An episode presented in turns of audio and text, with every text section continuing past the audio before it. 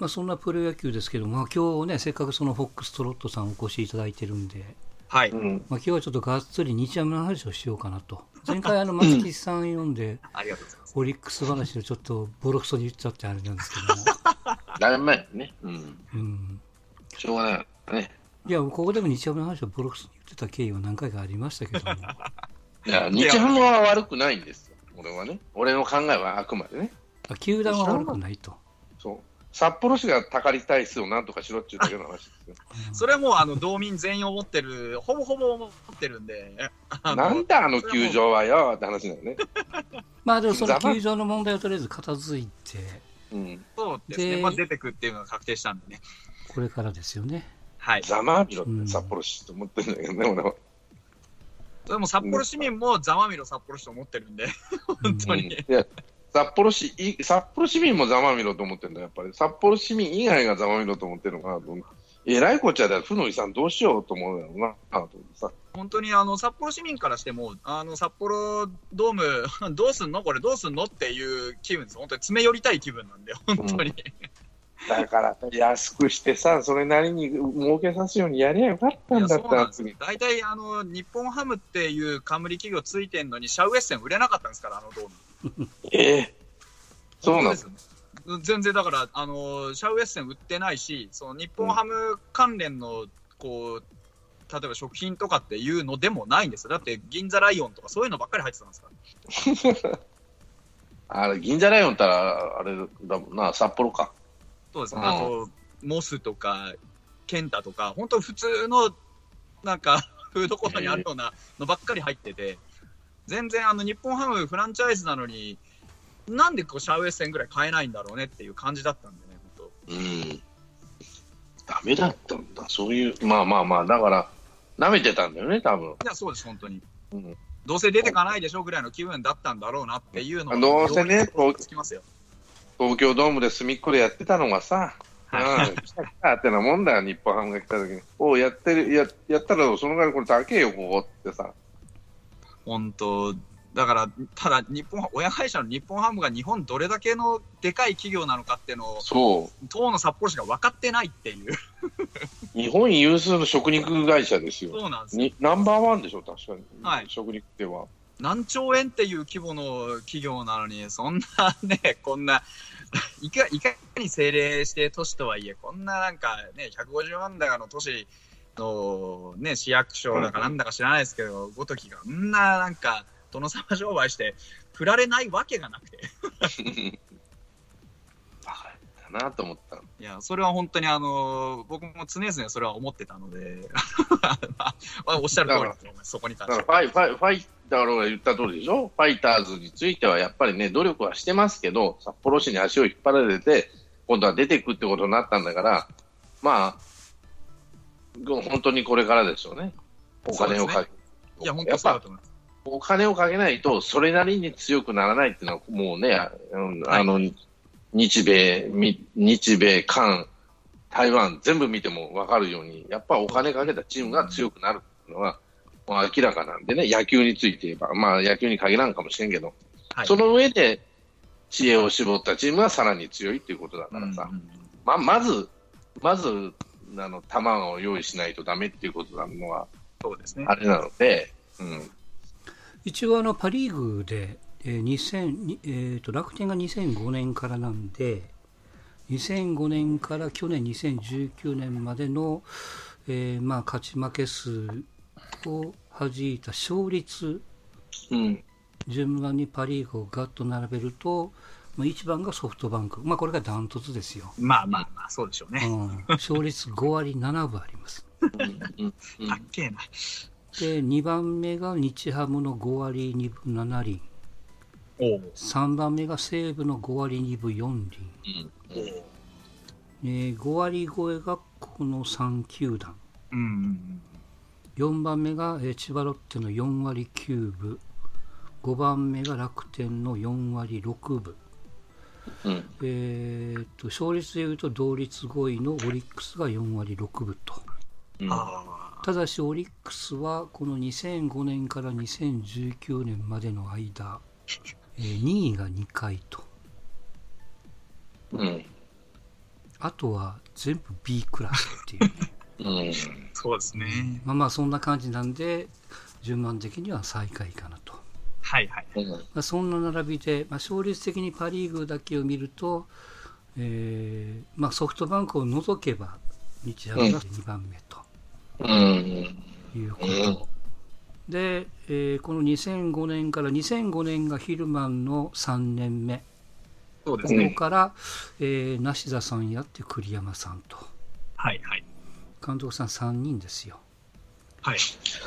で、まあ、栗山さんが、きえー、と去年ねもう辞めるって言っててあ去年で終わりそうですと言ってたのがもう1年頑張ってよみたいなねはいはいはい。やってますけども、えー栗山さんの数字をざっと言うと2012年の初年度が、えー梨田さんから次いで1番とはい。で順番に16321535とはいはい。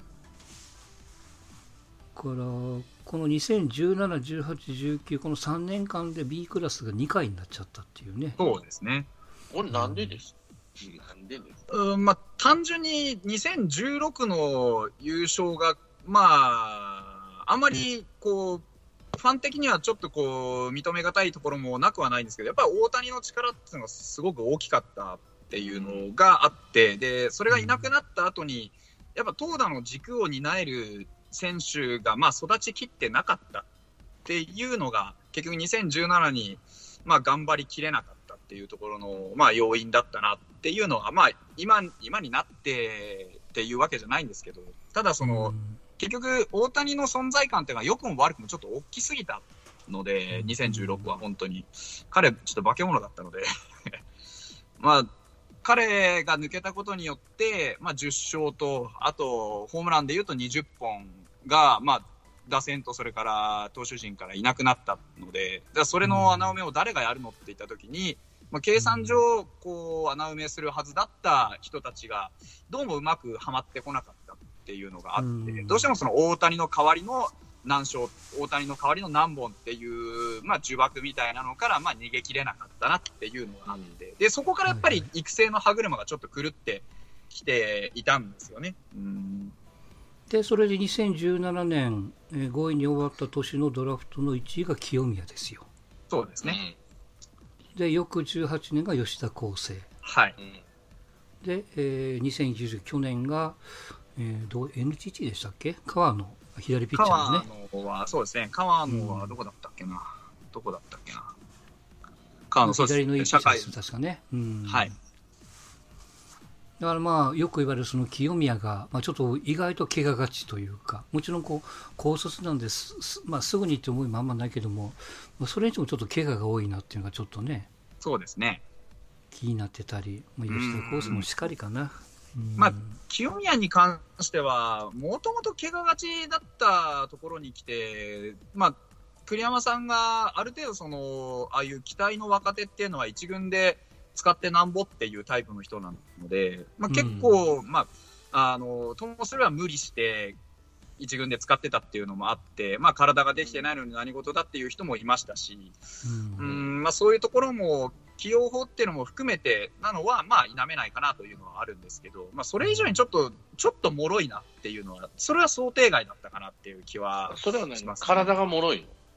の？何かにつけて骨折ったりしてるんで、ああ、やっよぱ体が弱い。ねなんかそんな気がするなそうですね。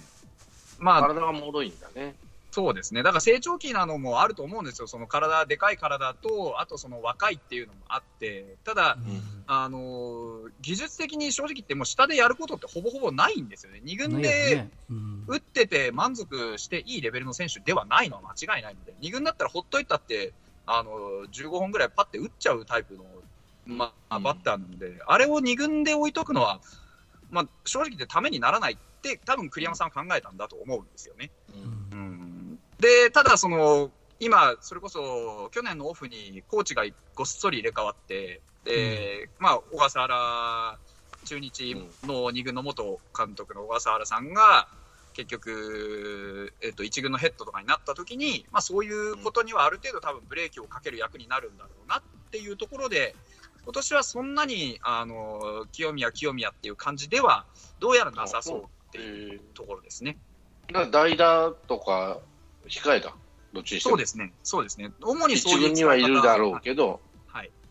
うーん、なんなんで、実際体さえ良ければ打てるタイプ。で打てると思いますよ。うーん、太田大使とどっちが使える？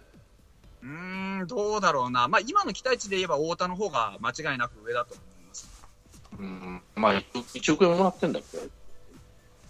太田いやまあい大使はね。いいいバッターになってるもんね、まあ、そうそう清宮もすごいい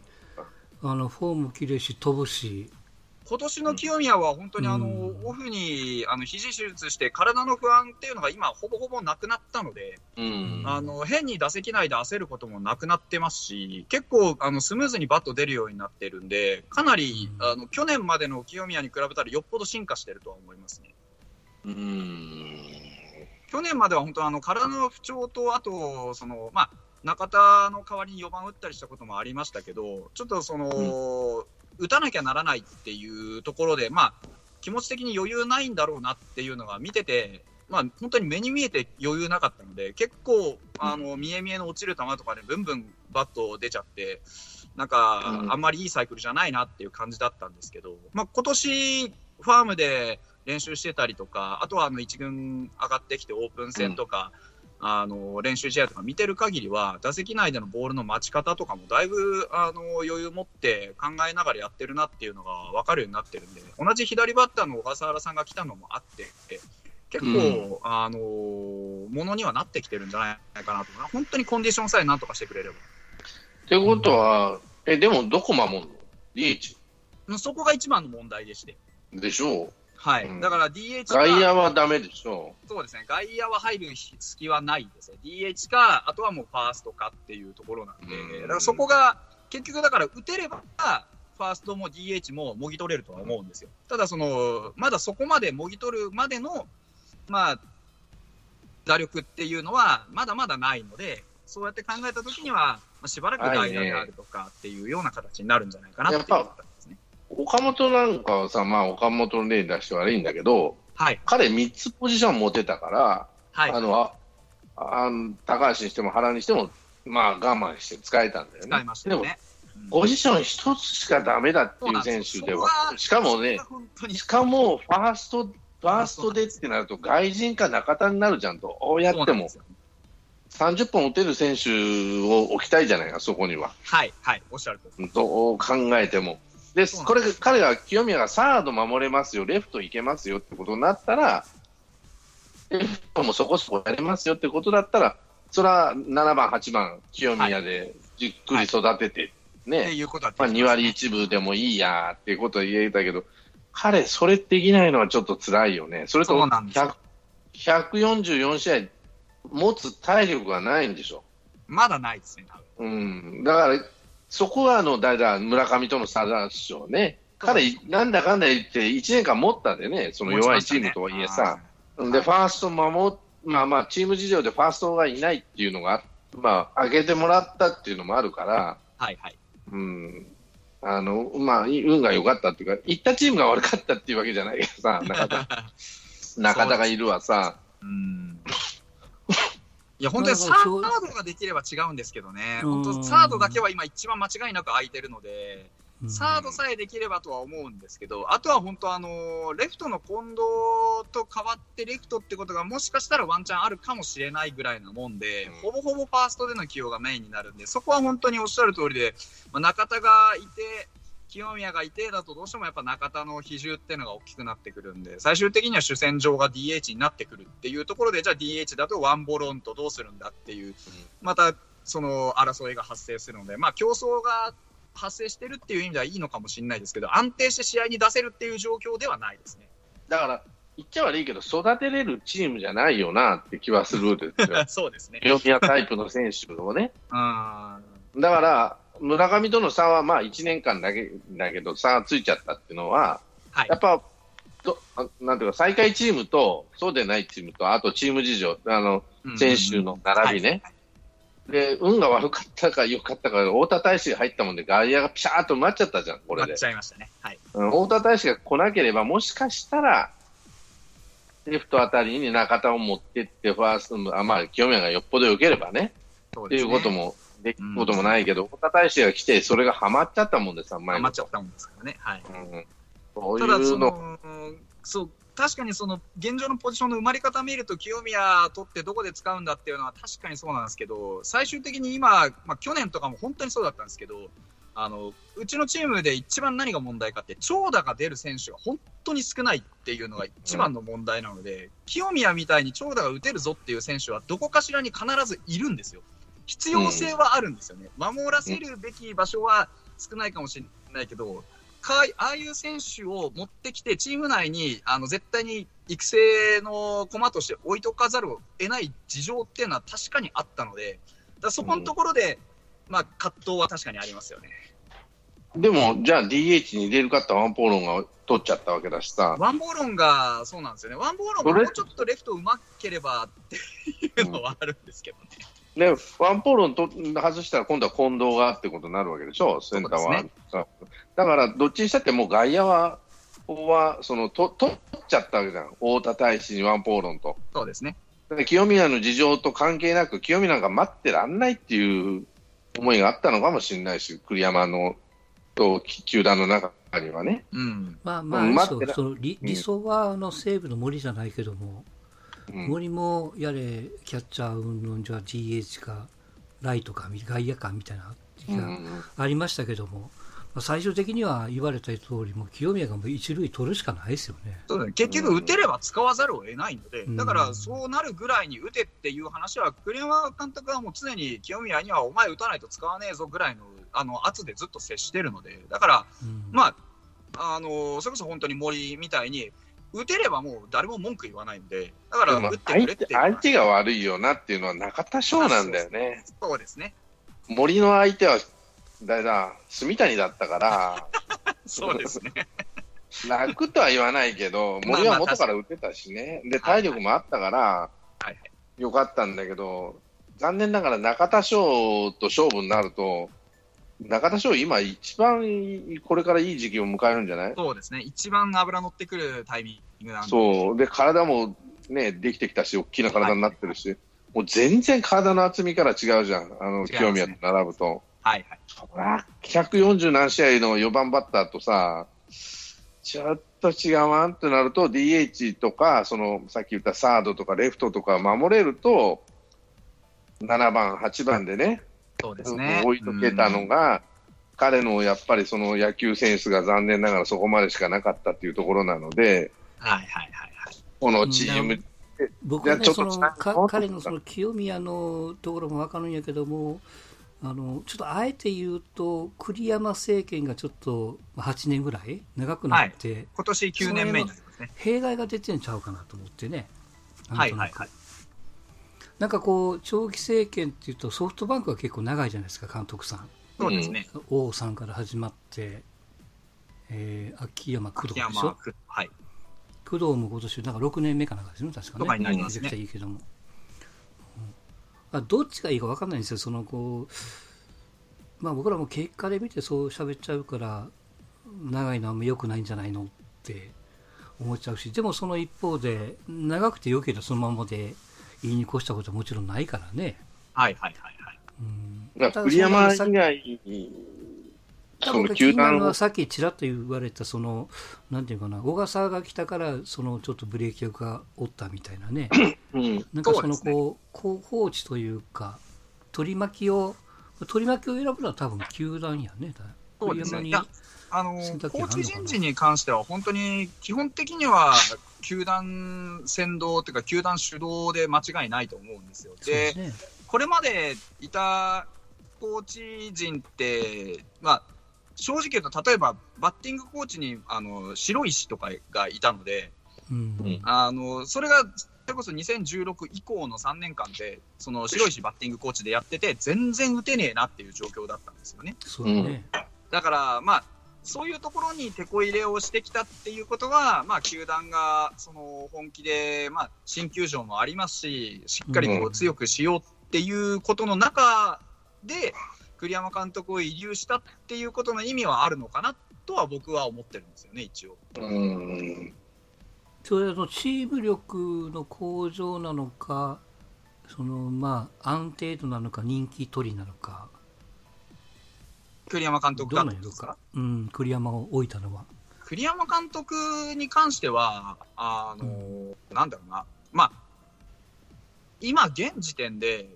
栗山監督以上にファイターズの監督できそうな人って多分、それこそ、小笠原さんが戻ってきて、ようやくお将来ガッツ政権か？みたいなぐらいなもんで、うん、稲葉さんも侍ジャパンやってますし、うんうん。だから、まあ、人材、まあ、そういう意味では、小笠原さんを持ってきたこと、小笠原さんとか、あとその、例えば、えっ、と、武田勝コーチであるとか、うん。うん往年の、往年のって言ったら変ですけど、こう、ハム界隈でとてもネーミングのある人方をたくさん連れてきたってことは、その中からもしかしたら次期監督候補レースが始まった年になるのかもしれないっていうことを考えると、まあ、栗山さんにもうちょっとやってもらって、霧のいいところで、まあ、内部昇格じゃないですけど、そういうことも考えられるのかなっていうのは、まあ、うすら感じるところではありますよね。まあ、だから栗山、でも栗山さんもその前の、誰だっけ、梨田さんもその前のヒルマンにしてもさ、全部戸ざまじゃない？そうですね。だから今、んなんか、あの、ヤクルトと似てるんですよね。調子悪かった時代が長い時は、戸ざまでずっと続けて、その、はいはいはいはい。例えば野村とか、そういういいあの名監督に巡り合って、で、その時代に育ててもらった選手が、今度は監督になると、高津であったり、真中であったり、まあ、小川さんちょっと毛色違うかもしれんけど、古田であったりということでね。で、今度は、ファイターズもそれをやりたいんでしょうね、多分。そうでしょうね。だその時代に活躍してくれた選手で、まあ、ひ典型的なのが、その、なんだ、ヤクルトだと俺は思ってるんだけど、うんうんうんうん、いい時代、ちょっといい時代があったと、ヤクルトもね、いまあまあ長くあったんだけど、その時代の選手を使おうはいはい。という頭があるのと、まあ、もっと言えば西武ライオンズみたいになってくればもっといいんだろうなと思ってるんだけどね。んだから、やっぱり身内主義なんですよ、日本の野球って。かもしれ最終ない。的には、あの、身内、その、ジャンコさんなんか気に入らんかもしれんけど、その、うんやっぱ OB 監督を最優先にしたいと。その、戸ざまばっか並べてか、強くしてもらったんだけど、でも最終的には、ガッツが来たりとか、うんえー誰だ、稲葉がもう終わったら稲葉が来てくれたりとか、あと誰かなって話になるわけでしょ？武田とか、そういう選手がやってないかなって、ファンも望んでるし、それはい。が営業力に反映するから、うんうん。例えば新球場の監督はやっぱり、ファンも OB でやってほしいよと、うんうんうん。うん、いう頭があるんじゃないかな。それはもうまあ間違いないでしょうね。だからその新球場になるにあたって、栗山さんからうまくその、まあいわゆるな内縁じゃないですけど、そういうことで引き継いでほしい人っていうのは多分呼んできてるんじゃないかなとは思うんですけど、うんまあ、その、これまで例えば栗山さんとかみたいな、まあ、戸ざまとか、あとはその、コーチ陣も結構外からいろいろ引っ張ってきたりっていうこともありましたし、だから人事の面で言えば、一番その栗山さんが重用されてるのは、基本的にフロントに逆らわないので、そこが多分一番のあの、まあ、メリットって言ったら、なんかあれかもしれないんですけど、そういうふうにフロントと足並み揃えてくれるっていうところを考えると、もしかしたら、その小笠原ヘッドとかも、そういうふうに球団がまあ扱扱えるって言ったらあれかもしれないですけど、扱えるんだっていうふうに分かれば、まあ、あのーなんていうんですか、そのまま昇格するかもしれないですね、うん。逆に言えば小笠原さんとかをヘッドに置いたまんま、もしその、逆に小笠原さんとかじゃなくて、頭に別の人をすげ替えてくるかもしれないっていう可能性は、あのこの球団だからこそあるんじゃないかなっていうのは、ううんん、ありえるんじゃないか、まあ、あの、愛ヘッドコーチの時とかもそうでしたけど、わけわかんない人連れてくることたまにあるので、もしかしたらそのためにコーチ陣は、こう、元ハムの人たちで集めてるのかもしれないですし、そこら辺は、どう出るかっていうのは、もうちょっと見てみないとわかんないかなとは思いますけど、だから栗山の構想を止めてんのかもしれない。それはあるかもしれないです、本当に。あの、もう愛みたいに連れてきやがったしさ、とかさ、吉井みたいなモテるやつ連れてくるし、って話でしょ？そうですね。うん。だから栗山としては本当は自分の息のかかったとかその自分と考え方を同じくする人を並べたいなと思うところはあるけども、ねあの人も、まあ、常識人なんで、常識人って野村さんとか星野みたいに、何でもかんでも自分の言う人じゃないと。まあ、球団の言うことも言うこと聞くし、みたいな感じで、だから長期政権ができてるのかもしれないです。そうですね。まあ、あの、ん吉井さんがこう出たり入ったりしたあたりから、あ、結構、あの、フロントの言うことは聞くんだなっていうふうには、僕は見てるので、だから長期政権なのかもしれない。そうですね。うん。まあ、よし、よ吉井とフロント、日ハム、まあ、吉井はどこ行っても揉め揉めて出てくんだけど、ヤクルトにした。そうですね。うんもう。一回呼ぶと思わなかったので、だから、まあまあ、わそれもそうだし、なんていうかな、そのチームとして、いわゆるその日ハムという会社として、スタッフを丸がかりしてるもんやから、うん極論言うと監督は誰でもいいと。まあそうかもしれないです、本当に。う。うんん、あの誰が変わっても、えチームとしての方針は変わらない。はい。その方針に、えー、そぐ、えー意思を持った監督さんを呼んでくればいいだけのことだからそういうことですね。はい。まあ、それで、さっき言ったその勝率的にはバンクに続いて、でそうなんです。だから、2番の位置にあるから、まあ、そうまくいってるっちゃうまくいってると。結局、その、栗山監督が変わらない理由って、最終的には勝ってるからなので、で、まあ、去年とかは割と負けましたけど、8月までは良かった。8月入ってとんでもなく負けただけで、そこまでは本当に首位争いをするくらいにはあったの。ただその印象があまり良くないだけで、トータルで見ると、そんなに負けてるわけでもないし、ちゃんとその8年の間に優勝して、A クラスのをやってっていう、そのある一定のやっぱ求められる結果っていうのはちゃんとペイしてきてるので、なるほどね。だから評価としては、あのダメなことがそんなにないので、で若手の目とかもちゃんと、まあ、ここ最近はちょっとサイクル崩れつつありますけど、でも若手、うまい具合に使ったりとか、話題性もちゃんと提供したりとかっていうことを、割と真面目にやってる人なので、そういう意味では、球団としてはこれぐらいの監督の方が、まあ、あの矢面にも立ってもらえるし、あー結構使い勝手はいい人なんじゃないかなと思うんですよね。あと、なんて言ったらいいのかな、選手とのべったり感があるのかどうかわかんないけど、その、偏りがないのかもしれないし、はいはいはい。うん、選手使いがね。そうすると、ね。あの、フロントと揉めない、球団と揉めない、あの、ファンとも揉めないっていうところはあるかもしれないけどね。はいはいはい。か好き嫌い出ちゃうと、どうしてもね、いろんな、あの、もんが出てきちゃうから、はいはいはい。短命に、あの、戸様の監督は短命になりやすいよね、と思うんですよ。はいはいはい。うん選手起用とかの面でも、割とその、まあ、人によっては、例えば中田4番に置き続けるのはダメだとか、あとは、まあ、僕も言ってたことあるんですけど、あとは、あの、例えば清宮今上げるべきじゃないんだけど、上がってくるのはなんでだとか、これは栗山に愛されてるせいだとか、そういうことを言う人はいるんですけど、まあ、かといって、その、ずっと意固地になって起き続けたりとか、ずっとこう、こいつだけはとかっていうことって、ほとんどないので、うんだから、まあ、適切なタイミングって言ったら変ですけど、調子悪くてもうダメだなって時にはちゃんと落としますし、ちゃんとこう突き放したりもしますし、だから、言われてるほどひどく偏ったことっていうのはしてない監督なんだと思うんですけどね、僕なんかは。うん